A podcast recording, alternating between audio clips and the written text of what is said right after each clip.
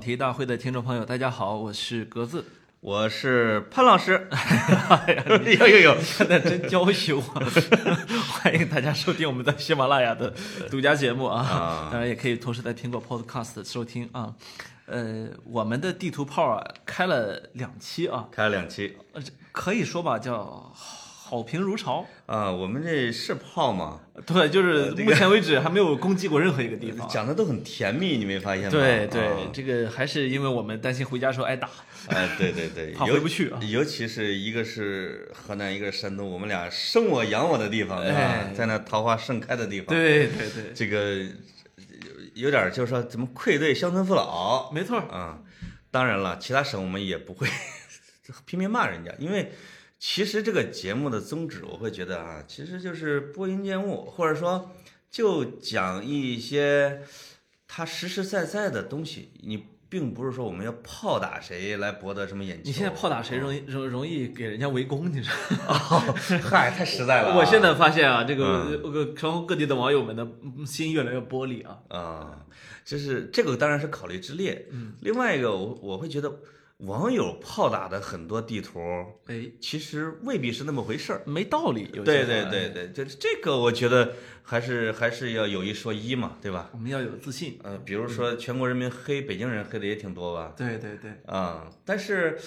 呃，我在北京生活的这十好几年的经历来看，对，我从来没有碰见过说北京人指着我赤裸裸的说歧视，说你们外地人怎么着的，我我反倒有点同情人家北京人，你知我道我吗？碰到过一回，一回我碰啊，到过一回。但你的内心肯定毫无波澜嘛，呃，我碰到那回很有意思啊，晚上特别累，干了、嗯干了真是一天一整天的活儿，回家，呃，寒风里边啊儿一个一个北京北京老头儿拎着一瓶白酒，我看见哦喝了一大半儿了啊，啊，就瞧不上你们家外地人， 这这哎呦给给我滚回去！这都是这类似这种话啊。哦呦。哎呀，但是你当时就看他穿的破破烂烂的，嗯啊，嗯然后还有呢，就是哎，你发现没，在北最容易引起北京人反弹的，就是你还记得是前些月是在南边儿啊，是在丰台吧那边儿，有一个东北汉子说了对北京人不太敬敬的开话，了一辆马自达六，哇，那人乌泱乌泱的啊我，我一那共那把我震着了呃，啊，围围住了派出所嘛，我是派出所，呃就是北京人怒了。对对对，就是你会发现谁玻璃心，就你我我现在感觉到，就是北京人在说外地人，我反倒完全不在乎，反倒是你一说北京人，北京人很愤怒，哎，你那你就说，往往是弱势群体才愤怒吧。我有时候觉得二环以内已经快没北京人了，三环以内已经快没北京人了。我原来转的那些胡同啊，大爷大叔，你只能在丰台，只能在长营儿，只能在通县看到他们的时候，我觉得发一点牢骚，我是完全理解的。对，你知道他们有多热爱北京啊？嗯啊这个，因为有时候我采访的时候会会会会到啊，前一阵儿去到了一个很有意思的地方，西长安街街道办，哦，这个够核心了吧？对，那他们是保卫保卫着这个我们的人民大会堂那一是那一带区域的啊。是，他们每到我们国家，比如说有重大的事情的时候，就嗯需要街上有这个街头志愿者，对，就是传说中的北京大妈是啊，是，人家也不忌讳这个，直接把自己造成了动漫形象。嗯，这北京大妈里面当然也有很多大爷，他们就给我说了一个故事，说每当到了这个重大执勤的时候，嗯，很多住在五环、六环外面的老街坊邻居，早上坐俩小时公交车回来执勤，还要回到他原来居住的社区，回到这个社区执勤，哎因为呦就因为他觉得这个这个是他的一种荣誉感在里面，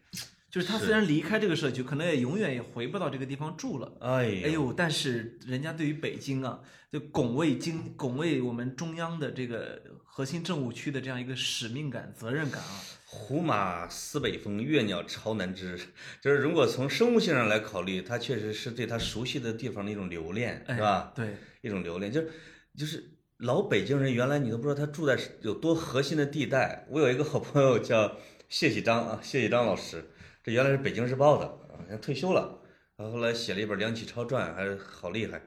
他说我曾经在这个一个杂志写过一篇封面，叫做《长安街》。其实是讲的长安街是百百年来的一些变化，它的长短、宽度，它两边的建筑的变迁。当我跟他聊这个题目的时候，他说：“你知道我原来住哪儿吗？”我说：“住哪儿？”他说：“我住在东方广场下边儿。”他说那儿是东南电影院儿，那是文化宫，是我们的胡同儿。哎，哎，他的斜对面儿不是就北京日报吗？对，他说那这个东方广场都知道是李嘉诚他们盖的，对对后来这个大笔一挥把我们给签了，他们签了，那我们这个而且。本身这也是一个高度很高、太庞大的，那我们也中间他说也扯了不少剧，后来就给我们送出了老远老远的地方。他爸爸呢，还是北京很有名的一个八卦掌的一个第几代的传人，好多徒弟。他说我们那时候真是老实，要是现在我们这八卦掌都出动了。 然后那个说让我们签，说给港商让路，他说我们就让走了。那那你看长安街这么近临街的老居民，其实都给弄走了。你现在在北京的 CBD 啊，还有很多的商圈儿，你经常看到那个地方写着某某胡同。哎对，呦，我当时觉得特别唏嘘，我说。那你都知道这个地方有个胡同很重要，你干嘛还还把它给变成了这么一个商商场呢？是，嗯，就是而且呢，就是打着很多这个叫旧城改造的一些方式，是，比如什么昌蒲河改造啊，什么这，你原来会看到，确实有很多老头老太太或者在河里边儿倒东西啊，或者是乌泱乌泱的，有有点乱。你当你发现突然间说治理完之后，这些人没了， 是吧？然后房子呱呱呱变大了，然后人烟少了。哎，那门儿都关着，那你都你觉得哇、所以呢，在这个你看现在呢是意识到这个问题了啊，嗯我不知道你有没有注意到，我去我去年开始特别关注这个事情，所以北京的呃规划编制啊，嗯城市规划编制很重要啊。对，北京的新一版本的规划编制是二零，应该是二零一六至二零三五，嗯规划嗯，到二零三五年啊。去年的时候，他在征集草稿阶段的时候，我就去那个北京城市规划设设计展览馆啊去专门看，就是那个就在那个正阳门那儿，对啊，那个有个中国铁道博物馆边上啊，对是是北京的规划馆，进去看，嗯，你就看它里面就明确的先提了一条这个文化北京啊，嗯呃，保留着一千多条胡同，你知道北京现在剩下一千多条胡同，是，呃量也不算少啊，但是和原来相比，那当然已经少那已经差太多了，因那为就是这整个中轴线文化的保护。北京的中轴线，你看是从哪边儿你可以数得起来啊？对。包括从前门儿啊，我们天天安门啊、呃故宫啊，景还得山往南，一还得路往向南，北永定门城楼子，对啊对对，永定门，然后先农坛、天坛、对对，四大九石城栏儿啊，我就说这正条阳门线啊，一直到对北边儿，实际上是鸟巢、水立方那一带啊。是，哎，你听我这一说，我这北京话就出来了啊，嗯哎，是正阳 门儿，哎，对， 你要不要卖糖葫芦？哎呦，没呃有，这个四九城呢，呃它依稀还有它的样子啊。嗯那个包括你现在跟北京的出租车司机，我是说打传统出租车，对你有些时候你碰上经验比较丰富的，是他开到哪儿他就跟你说这儿原来是什么什么楼。对这个这个门儿是得打上了胜仗才能进来的，对这个门那儿是德胜门，呃，德胜门儿，这个门儿是运水的，这个门儿嗯对运米的，啊是吧？？是是，等等，他这个他们是有这个比讲如究的，朝阳门运粮食的，哎嗯，那边儿复兴门那边啊，就是跟门头沟那边儿很多是运水运煤的，对啊对这对些宫里边儿要烧煤啊，没什错么儿之没类错儿的，，嗯，它确实有很多这种讲究，对，我看资料的时候啊，因为写那个报道，看资料说，这这个北京的胡同古建筑，其实尤其是二环之内的保护地带，其实百分之七十以上呢已经基本上消失了。就是说，呃，像像吴良镛这样的古建筑学家说，他现在这个这些古建筑和社区已经成了孤岛，就是它不是一整个的生态。它已经被保护起来了，就是对它实际上它作为一个整体的意义上，它已经残缺了。对对对，所以，但是但是任何时候开始保护它都不晚嘛。没错儿，啊，所以现在咱们看鼓楼那一带啊，老居民可能已经不太动了对啊，就是炮竹胡同啊、鼓楼啊，啊，那个是不能动的，已经不动了，对老老居民就搁那儿待着就行了。对对啊对你要是这个，你要是想走的话，政府给你自愿置换对。啊，他可能会是这样。但是你看，像前门儿大石栏儿又恢复它过去的这个这个呃样子啊。对我不知道，我不知道你现在有最近有没有去看过那个地方呢？这整个恢复的非常的恢宏啊。嗯当然也也有很多现代的商业的因素进去，比如说星巴克可能全球最大的旗舰店在那是里开了啊。是，像像配那个 Page One 啊，然后是无印良品啊，都在那里开，对就是是开的很高级的设计感很强的这样一种一些店。是，当然，你说这是老北京的，这当然不是。但你说真的跟你恢复到老北京那样，你去吗？你不去。对，是吧？这个两难。是，就是北京，我觉得在给外地的很多城市提供了一种借鉴。这个借鉴实际上是很多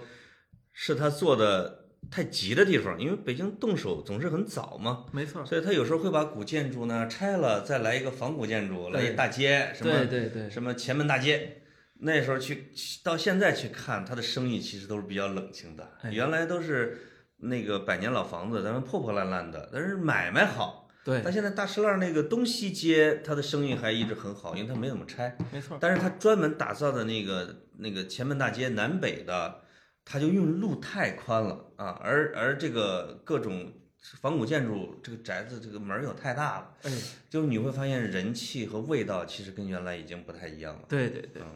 这所以这个我们这个说北京的地图炮啊，就是我们聊的时候总是还满怀着一点点感伤甚至同情来聊起来，这这没法对北京人放炮，起码从我的角度来说，是你你比较圆滑啊，哦，这个是不是已经成了半个北京人的一个标志了呢？呃，因为这个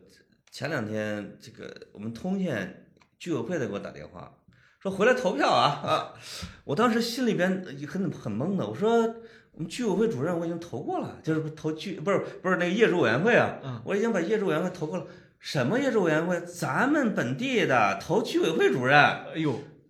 哎呀，你有没有这样一种我突然间就感觉有一种归属感？通县本地人的感觉、啊哎哎归属感对啊！你就觉得你看这都拉我投票了，对，像我们这样属于新北京人啊，新新北京人呢，就是我们我们可能自己的根呢，你你能在濮阳找得到，我能在 我能在潍坊找得到啊。嗯。这个有呃我们注定了不可能把根啊，说所谓的扎在北京。但是你看你的孩子，他的他他的根不是不在濮阳啊，我孩子完全不认为自己是北京人，是吗？真的，他是这样的，就是说他不知道自己的故乡在哪儿，这这这一直是两千后一个面临的一个新的问题。对，我已经跟不止一个同龄人和我的同事在聊过孩子的问题，哎，说你认为自己的孩子是哪儿人？我我问过我姑娘，我闺女说北京的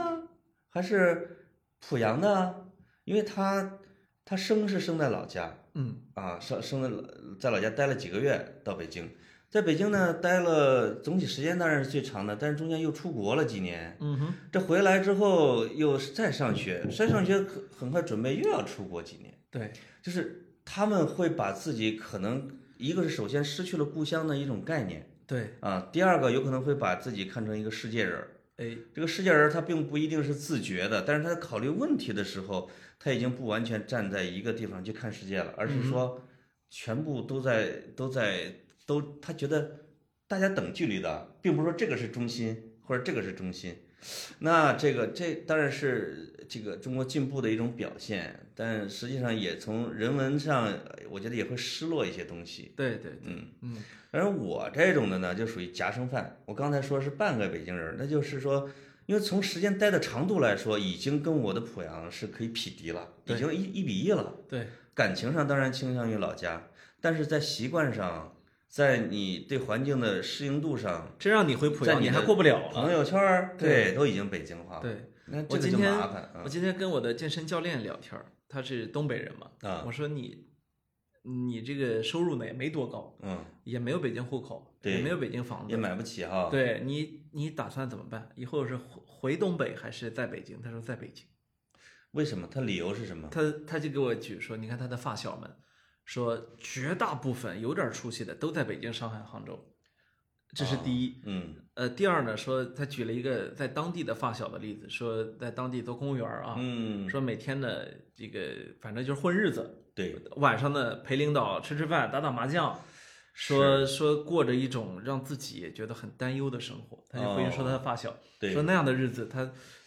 很怕以后怎么他办。回不去了。他对这他当他了解了北京的状态，他再回看他故乡的状态，他回不去了。啊对，他说回去之后你全是人情社会，他受不了。这个这个确实，我们在未来的某一期聊东北的时候可以重点聊聊，因为东北是一个不太有故乡概念的 地方，一个移民的地方，你会发现嗯都是我们他山们东过去出的。来的思想包袱没那么重，对是吧？他会散落在祖国的各个地方。对，啊，那像我呢，我现在有点儿这个二五眼，我也不是二五眼，就是吧，一半儿一半儿。哎，其实也有人问过啊，就是刚才也想跟你探讨的是说，有人说北京已经拆光了吧？就是北京作为一个世界级都市，它的古建筑、它的什么，是不是都已经没有了？那没有，那还多了去了。我觉得虽然拆掉了也很多，对，但是剩下的当然还是更多，我觉得。呃，够够你看一看大半辈子的。对，有很多北京的，我们说，比如说我们我们这些外省青年进京，说我根本不了解北京，北京也不容纳我，我也不容，我对它没什么感觉。你认真的去了解过吗？这是一个很重要的一个问题。没错儿，对，嗯，就是你你你你你你你到底，比如说我我我们通县，我都我都结巴了，激动的。那八里桥儿是吧？萧太后桥儿、张湾儿什么之类的，那你你去看一看是吧？对，那你了解这个地方越多，你对这个地方可能你还是有感情，因为你待的时间长了。是。你看，比如说我，我一年可能去故宫，每年啊，啊保守估计可能五到十次。哦有，时看候展览啊，呃，看展览、看建筑，有时候外地朋友来了，问我说想去，问我说该去哪儿，我说你，那你等着，我带你去趟你已经超过了百分之九十五的北京本地人了。北京本地我人问本地人 不去，本北京本地人很多人是一辈子没去过故宫的，对这是很有意思的一个现象。我问我问过一次本地人，他说故宫就在我们家隔壁啊，你天天没事儿去隔壁干嘛？ 呃但其实呢，他就你不觉得这件事儿其是实一个。呢，你嗯你越去会发现越有意思，对因为故宫现在，尤其是单霁翔院长带动下，推动着已经开放了百分之七十左右的建筑面积，啊，这是以前的时候，你你想有差别多大呢？以前只开放了百分之三十，我以前去过的时候，只看从主殿，哒哎哒哒哒哒哒，一直一直到从南到北，没错儿。边儿上都不开然后了啊。嗯故宫里面这个不同的展览啊，你看我们经常比如说看到在香港又拍卖了一个鸡缸杯，什么六千多万是吧？哦故宫里边好几个，你知道那展览对展览里对面，对你去看的时候，它都不起眼儿，你都不想看。是，但是里面比这鸡缸杯好的可不多了去了。那他的他展出来了有好几个，他在他的故宫的地库里边可能有好几十个，对呀、因为他你展出来的故真是宫一小部分，啊你知道这几年还始终在考古，你哦你现在进故宫，你还能看到考古现场。嗯，然后前两年故宫不是爆出一些文说，他们又不小心扒拉箱子扒拉出来乾隆四万多幅多幅那个诗歌，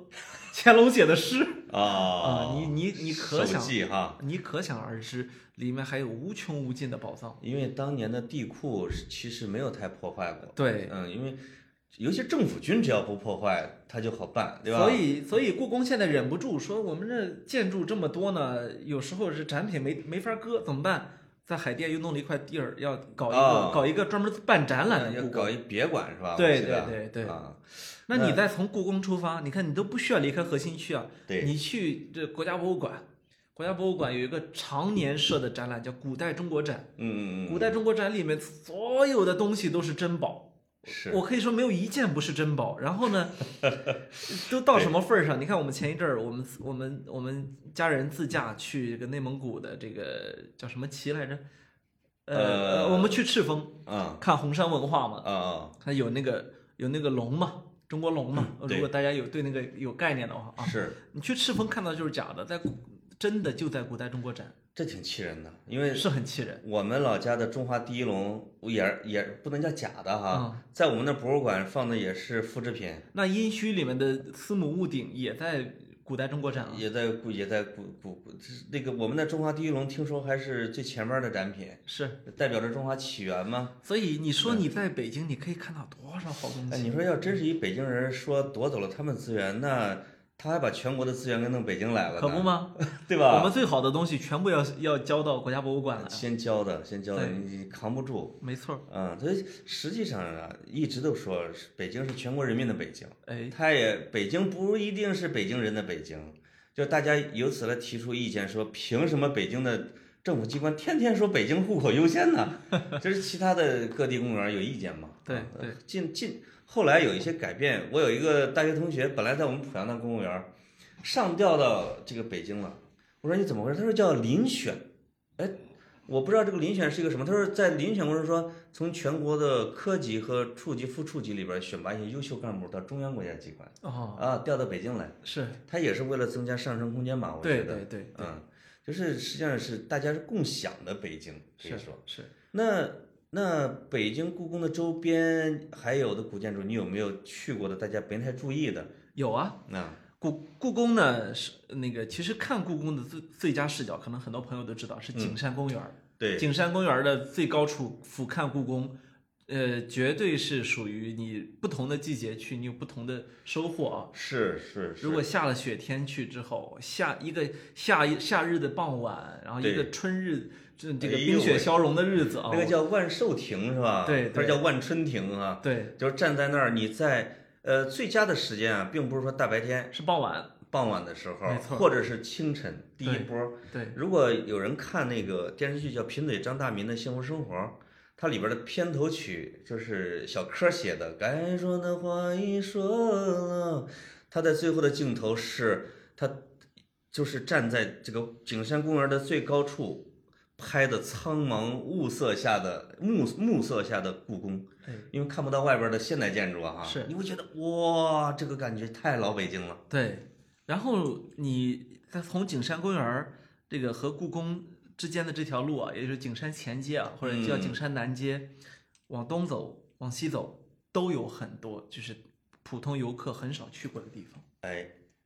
呃，哎，有一个我想起来你了，想想吧，是我想起了沙滩儿，因为因为那个你说的是北大红楼吗？北大红楼，哎为什么就是说在五四运动中，为什么北大成了主力军？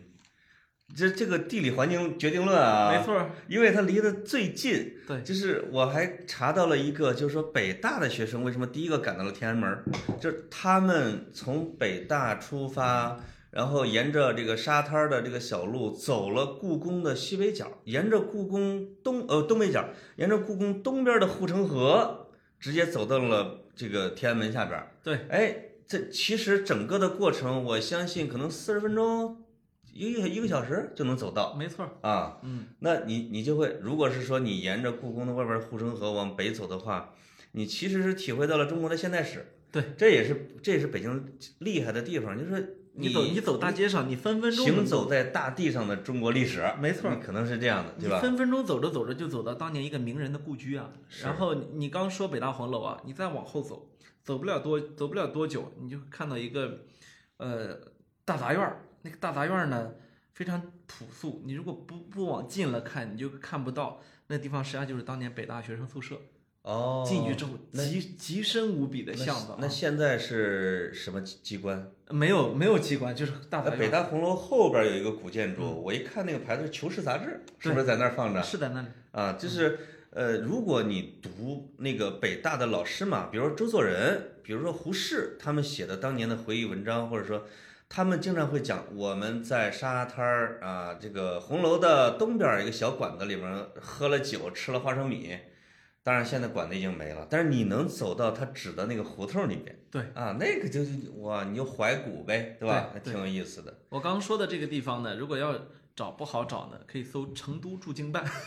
成都驻京， 哎成都驻京办 哈，对啊 成就都在驻京它办是斜一个现代建筑，斜对面儿。有人专门吃驻京办，就是成都是必须的，有可能是第一站，呃，其实那家不好吃啊，是吧？ 对。然后刚说到驻京办啊，各省你看在北京的也能够吃到全国各地的美味， 嗯，因为你即便在其他地方不地道，你也可以在驻京办吃到相对地道的。是嗯，那个你说的成都驻京办旁边有一个古建筑对，叫智珠寺， 哎，就是从北大红楼的西侧沿着一个往北的小巷子，一直走到了一个庙里边儿。那个庙呢是一个外国老头儿翻修的，就是他本来已经完全破烂不堪了，结果就被外国友人说他把花了挺多钱，好多年的时间给整整了，现在整的已经非常有模样儿，就是恢复如初，但是建他成了一个但餐厅。但是还还没有那个哈，呃，建成了一个餐厅，后来听说要给他拿走，嗯那有还由此引发了一些，我看现在也给他保留下来了。是是，嗯所以在在这一带走来走去的，这整个的中国近现代史，你包括我们刚才说的，你在北大红楼啊，嗯，从北大红楼你你你跨过那条街，往西往南继续走，你会走到一条小胡同，那条小胡同里面有一家叫阅兵饭店，啊是改革开放以来北京第一家私营的饭馆儿。哦 OK，这就是改革开放的历史了。对对，中国第一一家私营饭馆就在那个叫阅兵饭店啊。是你你现在进去，你还会吃到当年的那些菜，你是会看到一个八十年代的一个装修，你会看到态度不是特别好的服务员儿，对直到前不久还不能用微信支付，是 是现在好像可以用了啊。啊，它那个比如北或者说景山公园的附近呢，但是后海我们就不说了，后对海实在是名人遍地，错太多了。对，就是我想讲的是有两个地方，一个是我们看那个姜文的电影《邪不压正》，《邪不压正》里面有一个重要的一个场景，就是彭于晏跟那姑娘，彭于晏不是藏在钟楼里边吗？对，那个就是就是北京的鼓楼后边的那个钟楼，哎，哎，他从那个地方来俯瞰整个的北京啊。当时，当然姜文的对老北京的复原，真是让我看着差点潸然泪下，因为那可是几代古建筑学家一直梦想保护没保护成的，对只不过用用用技术手段给给复原了呗。没错儿，那你看看彭于晏，他就看到那周边的景，那其实就是现在你走过的鼓楼西大街和鼓楼东大街的交叉地带有一胡同，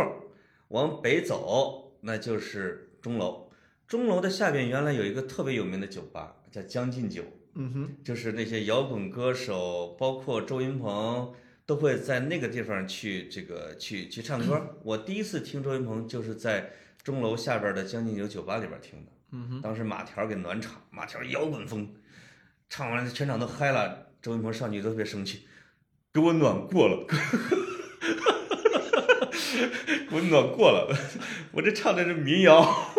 唱什么摇滚前面啊，就是这种的。嗯你你会哦，原来文艺青年们聚集的地方啊，其实对，就现在那在个那下面好多跳广场舞的，呃呃挺好现在还有嗯哈对呃，跳广场舞啊，对对挺对好对挺对好对对对嗯，就是我们经常会就在你在日常生活里边，你就经常会趟到一些古迹啊，或者是一些老的建筑啊对，啊。那我原来是住在长春街几年，哦，长春街几年那几个那那个地方不是菜市口嘛？对，那菜市口一说这，哇塞，完全是杀头的。但是你如果读北京法源寺，你就等于把那一片儿又给读了一遍。对，啊，那原来住了五六年，不知道那个地方有多么重要。后来再看说老北京这会儿讲文化的这些，你会发现哇，目前现存保存最好的中国的啊，就是儒道释，就各个宗教和谐统一布局在三公里之内的地方，就是那个地方。对，嗯，呃，那北你京，你也去过不少次，我记得法源寺那边哈。，对对对。嗯，那我有一次从法源寺出来，然后走着走着走，一一抬头一看一排的“谭嗣同故居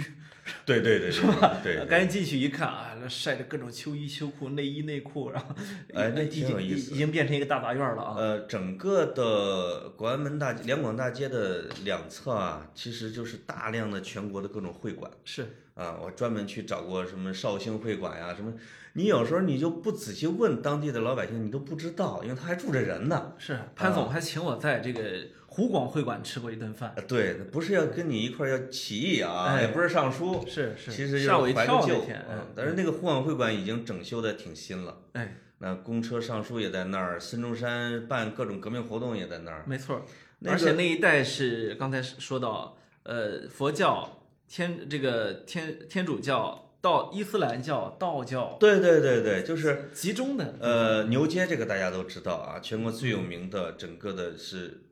穆斯林大清真寺在那儿，是牛街大清大礼拜寺。是牛牛街礼拜寺的东侧是这个中国的伊斯兰的最高的管理机构，哎，啊，就是什么，就是应该像伊斯兰协会啊，就这样的没错儿，都在那儿。在它的背后的隔壁，在它的北边的隔壁就是就是法源寺。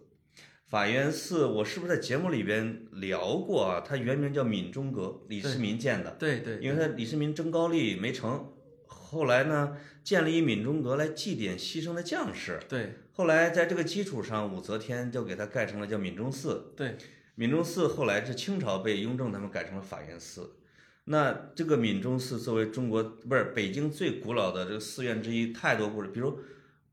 谭嗣同在被杀了头以后，他的尸首是在法源寺里边儿对停的。比如文天祥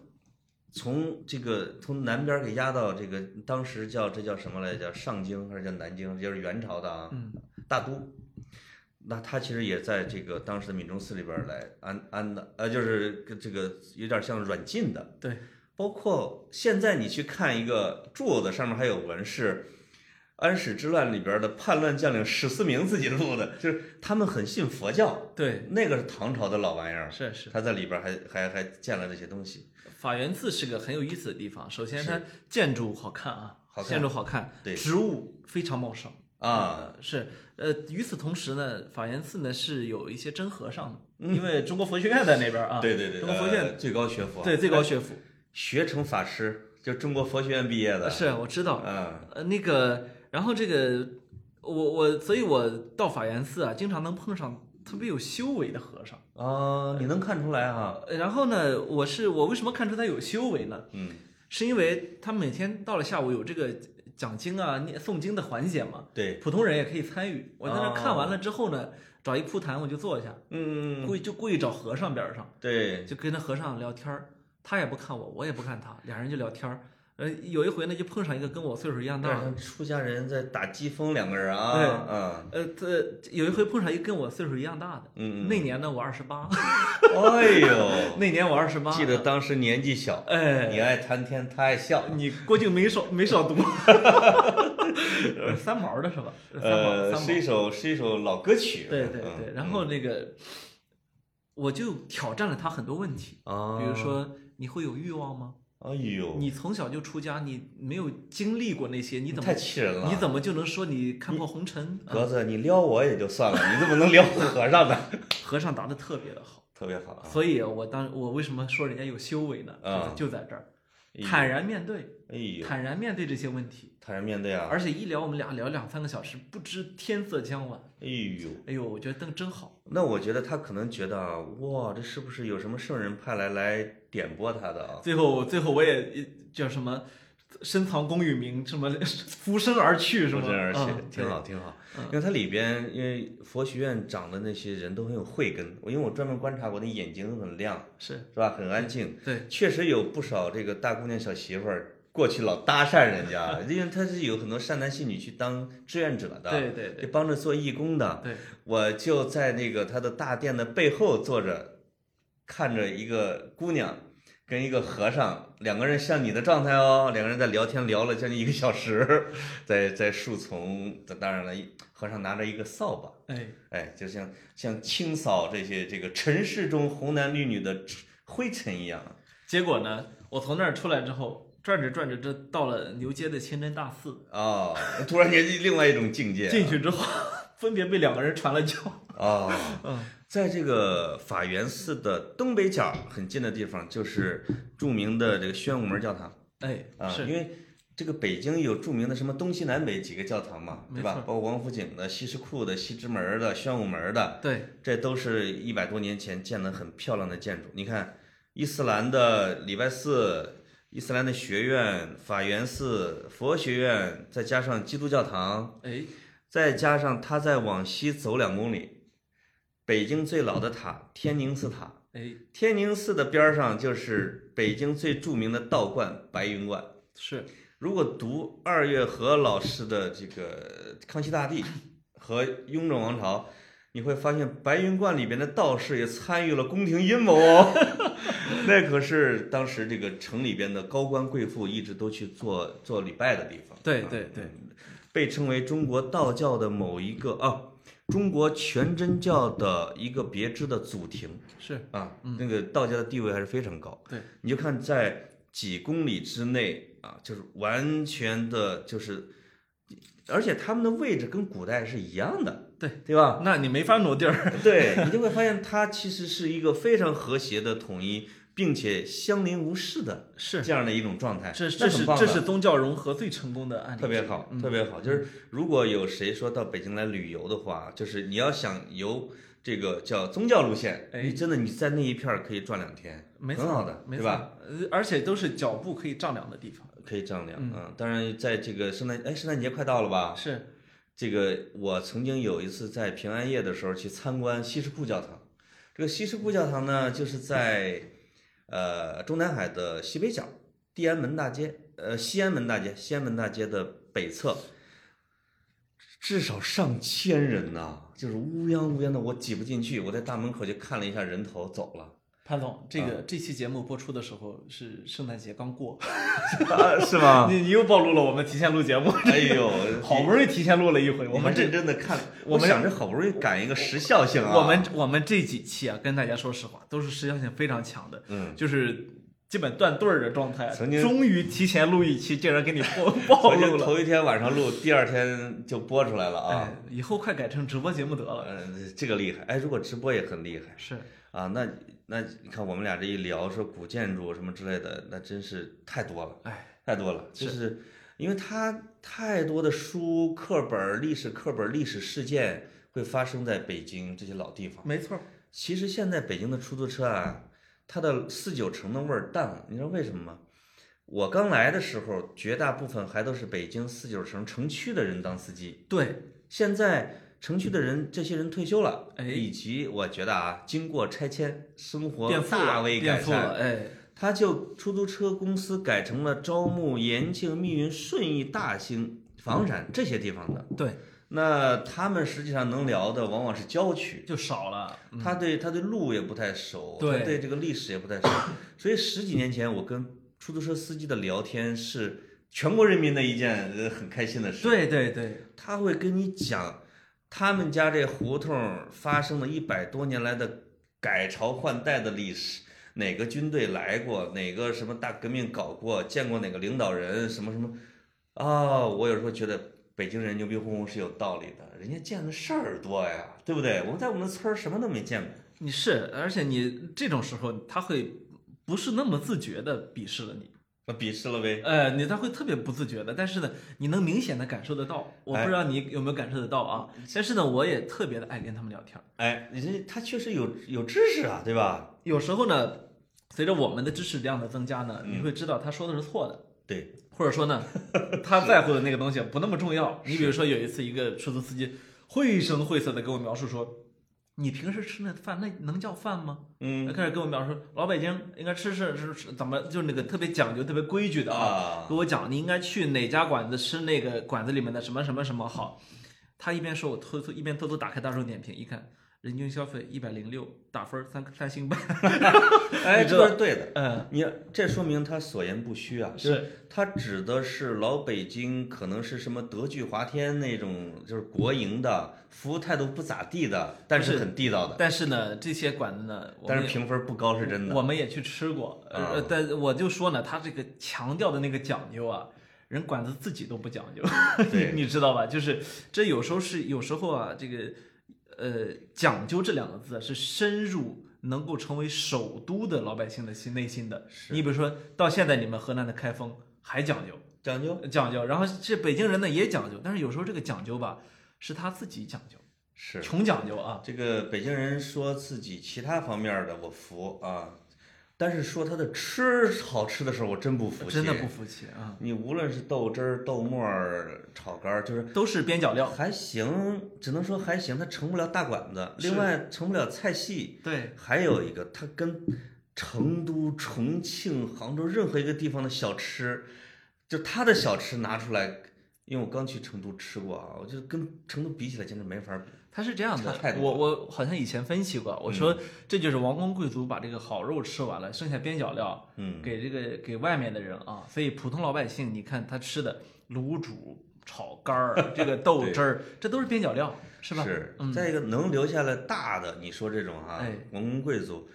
他是海纳百川，全国人民进贡的，是，所以他要么吃淮扬菜，要么吃鲁菜，哎，要么吃我们河南菜，嗯我们长远厨的进宫廷的可多了，你知是道吗？吗？啊，就是真正的留到老百姓那儿吃的还真是不咋样。是，刚才你说到一个，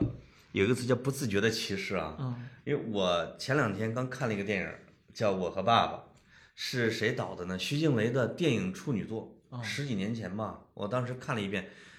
没太注意，但是我重看的时候发现好多有意思的东西，因为编剧是王朔，哦，王朔在那段时间应该是被封杀的，所以没出现他的名字。是里边的一帮演员，主角是叶大鹰啊，这是北京大院儿子弟；对，张元儿这北京子弟；张一白，张一白哪儿的我不知道；张亚东这是演徐静蕾老公，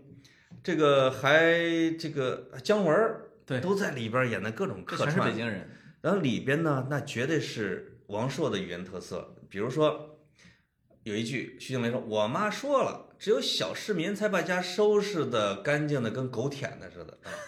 就是说把把把家收拾得像狗舔的一样亮的，就是，哎，这绝对是别人模仿不来的特色啊。另外一个就是，当这个徐静蕾要嫁给一个湖南的外来青年，这个这个就关关系到咱们外地人了啊。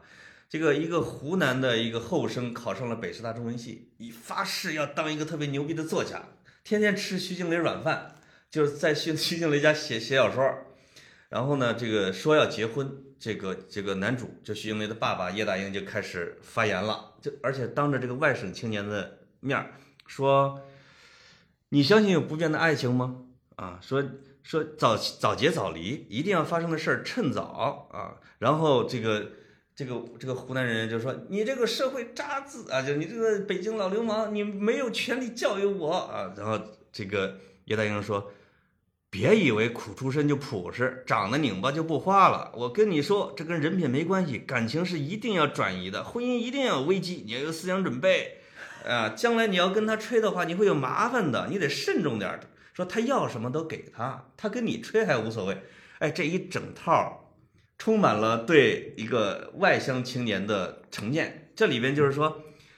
他记仇，他要什么，他给他北京的孩子说啊，他说他要什么你就给他。你要跟他离，你会有麻烦的，他会缠着你的啊。哎，然后别以为说苦出身就朴实，长得拧巴就不花，这个是对咱们外省青年极大的偏见。苦出身，我们格子苦出身就是朴实啊啊不我就不不。 然后我们长得拧巴，我们潘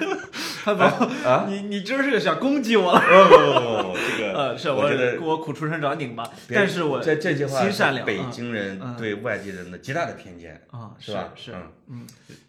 这个让我 特别有感触。我就是是说吗，嗯就是地道的北京人的，他对你外省青年进京的奋斗的那些人，他认为，因为北京人不奋斗，你知道，北京人爱咋咋地，我见太多了，什么成功啊，就是我我就混着呗。哎，呃，这个里边这男主角说，我挣了钱养着你，就是跟他闺女说，就是为了让你不受不去出去工作受那份气呀、对吧？嗯，他意味着他说外省青年，你天天削尖脑袋想成功，你越是出身苦，你越是心理上想成功，哎，那你就不朴实，你就你真的成功了，你就是花，是它是这么一个潜台词是是。啊。这个呢，反正好多话呢都不能绝对，不能啊绝嗯不能绝对。这个这这些年呢，是说真的，我们跟北京之间的关系啊，也是一种又爱又恨的关系，对吧？嗯是呃，是恨呢是恨在这个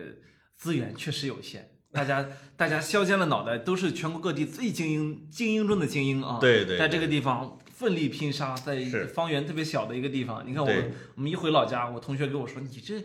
你这个收入嗯就是直接去在我在老家就买买一特大的房子，最好的小区啊。还有一个，你这个学历回来就是副县长。啊那那倒没有， 不不不不，我们那个地方，我们只要是博士毕业，无论男女，是吧？我直接哎就是嗯副处长。是我这恰好不是博士毕业，你看你这个清华毕业的，基本上算大半个博士。啊，是是，我肯定能奋奋斗成个副县长吧。呃，对，嗯，那你可想而知啊，我们的无论住的房子呀，还是我们的的那个喘息空间，啊肯定要比在北京大。可是你就赖这儿不走，为什么赖这儿不走？哎我就有时候我就回想我自己啊，嗯，你看我从小到大，我从来没有想过我一定要来北京，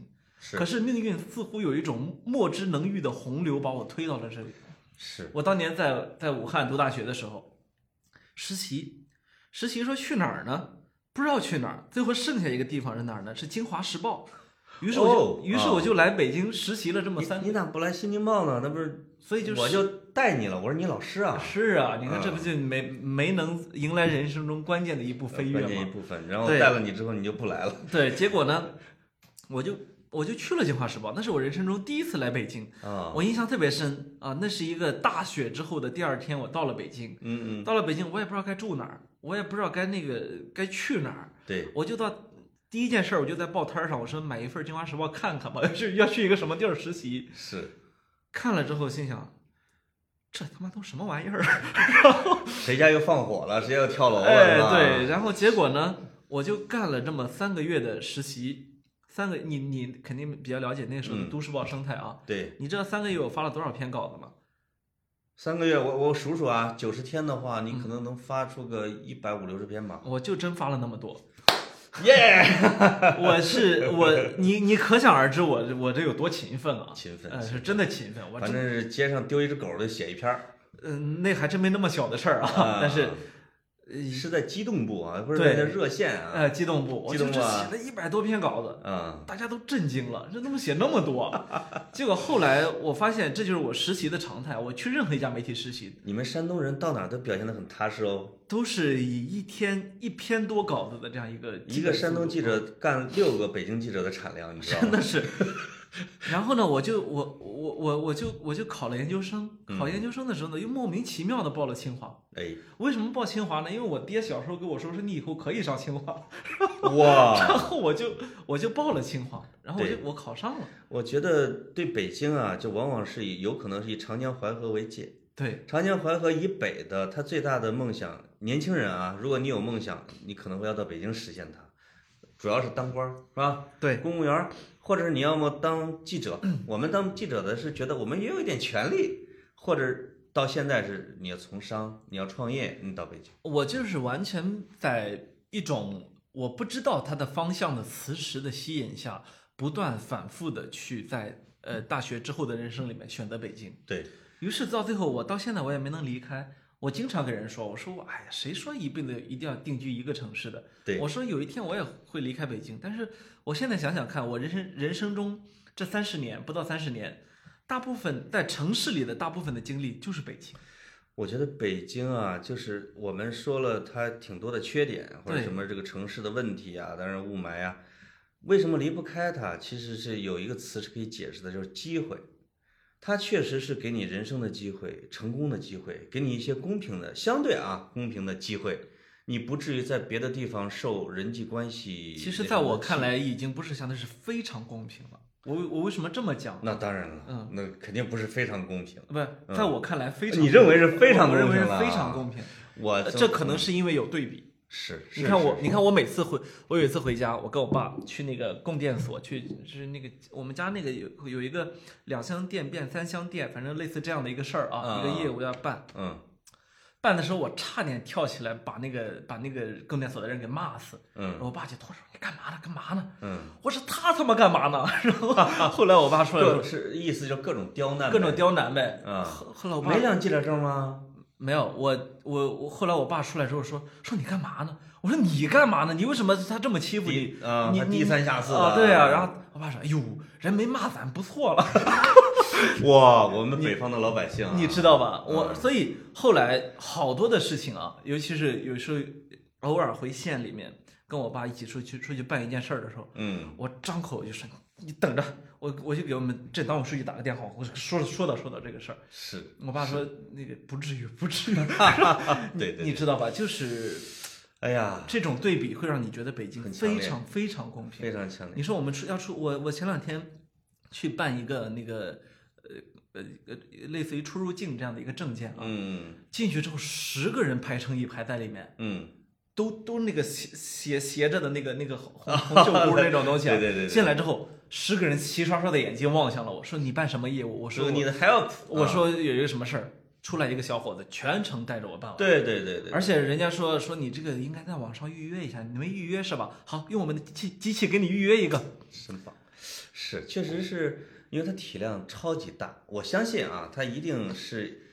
有你说的那，就是有你形容在你家乡遇到的情况。对，只不过呢，它的体量太大了，在一部分人通过其他方式来完成之后，还有大量的公平的机会，你可以选择，没错，对吧？尤其是尤其是说，你总不能把所有的北京人都认识吧？没错我，我们老家的交警有可能全城的人都认识 他，也就是酒驾了，现在酒驾不行了，或者违章了，呃，打电话找人儿，哎，找着找他队长，这给他打个电话，嗯、谢谢啦，下次请你喝酒，不罚了。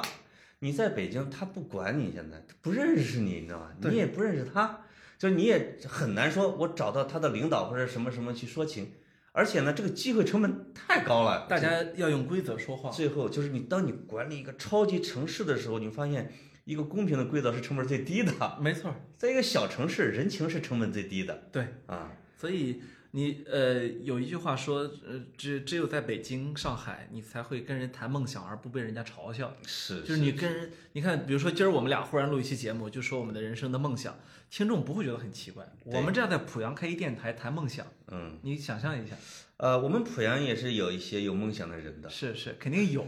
要不然我们怎么还有一家书店呢？ 虽然生意不太好，真的。你们真有一家书店，哎呀，我们那个书店还邀请我回去做讲座，呵，后来一查我的文章，说啊、您别来了， 有点危险。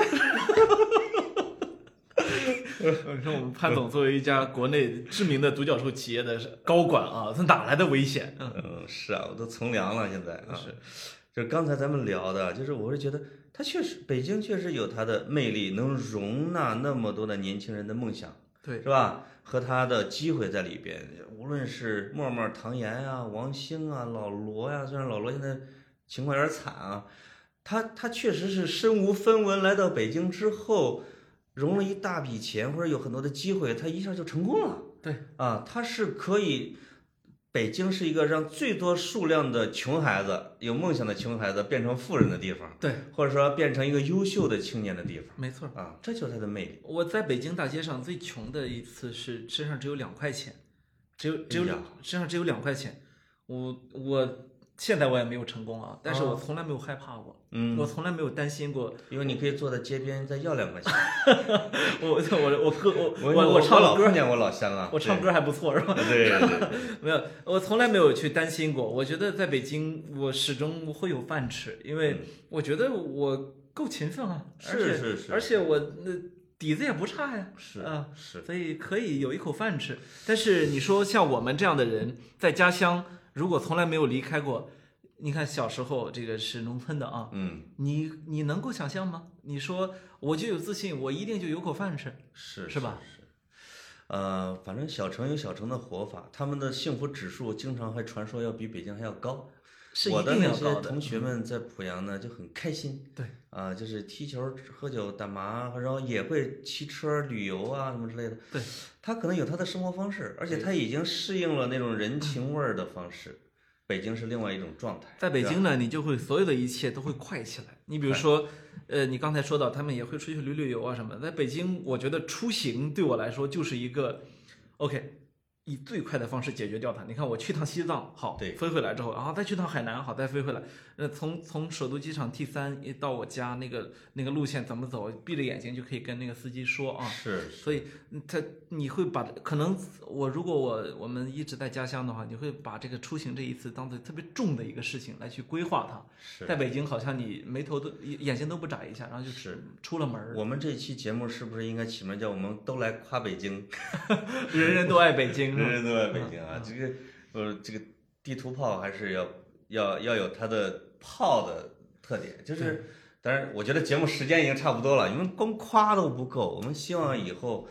再开，就是因为北京京没说太完大了对，huge 啊，对太大了。对对就是它的一个侧，我们其实我们俩想聊一聊北京的书店、古建筑和宗教建筑。对，哎，这才聊了一点点，书店一句都没说，已经又没了。我们是希望在没什么选题的时候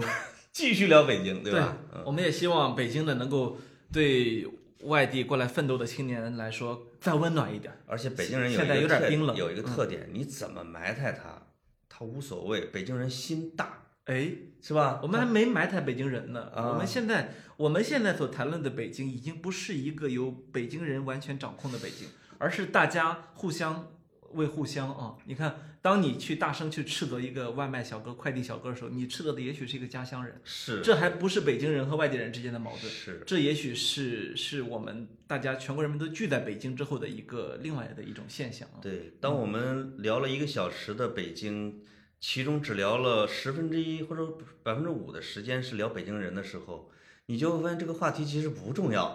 对 吧？对我们并不是要对北京人放炮了，没错呃北京是大家的北京。好，嗯，就到这里，拜拜。拜拜